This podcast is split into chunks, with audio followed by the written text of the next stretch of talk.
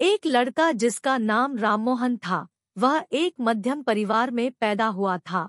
वह किसी भी प्रकार की लड़ाई से दूरी बनाकर रखता था।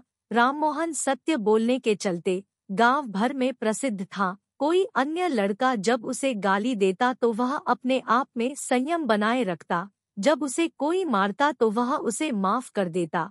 आसपास के कई लोग उसे पागल शरीफ, मूर्ख, बुद्धिमान या और भी कई प्रकार के नामों से पुकारते, परंतु राममोहन लोगों के बातों पर ध्यान नहीं देता और अपने कार्य में जुटा रहता। राममोहन के घर के कुछ दूरी पर एक घना जंगल था। एक दिन राममोहन बेर खाने के इरादे से जंगल गया। जंगल में राममोहन को विशाल पंडे नज़र आ रही थी। चिड़ियों की चहचहाट सुनाई दे रही थी।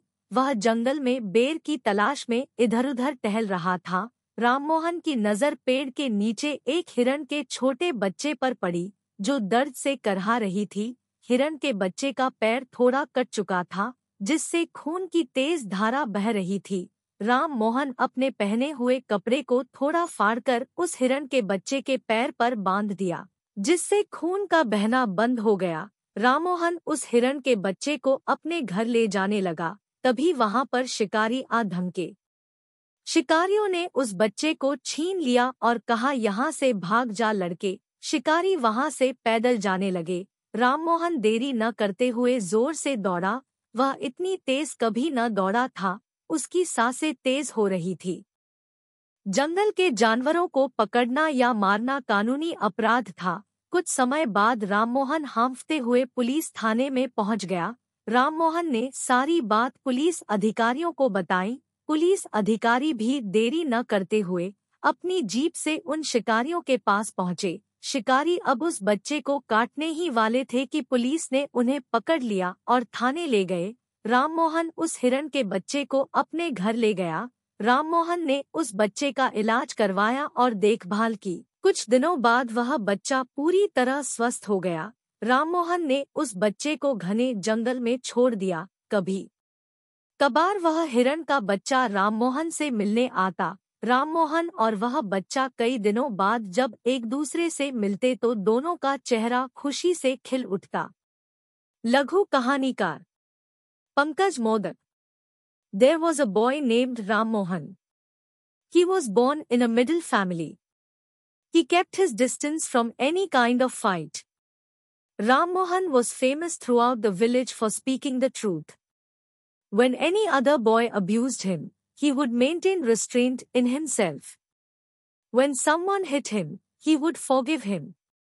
Many people around would call him crazy, decent, stupid, intelligent or many other names. But Rammohan does not pay attention to the words of the people and keeps busy in his work. There was a dense forest at some distance from Rammohan's house.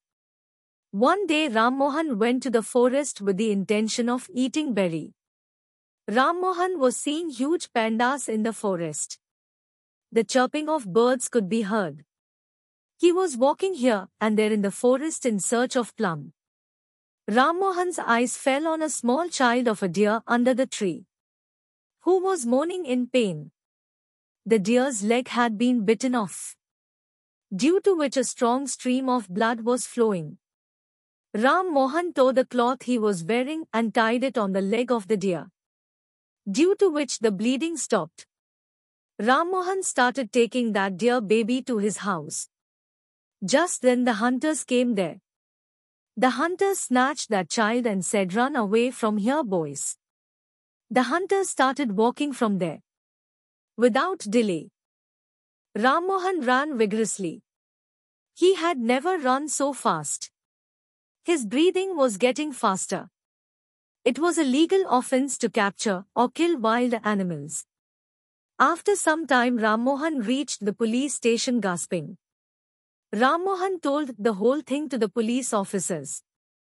Even the police officers did not delay. Reached those hunters with his jeep.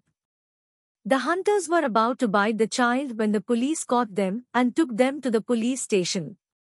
Ram Mohan took that deer cub to his house. Ram Mohan got that child treated and looked after. After a few days the child became completely healthy. Ram Mohan left that child in the dense forest. Sometimes that deer's child would come to meet Rammohan. When Ram Mohan and the child met each other after several days, both of their faces lit up with joy. Short story writer Pankaj Modak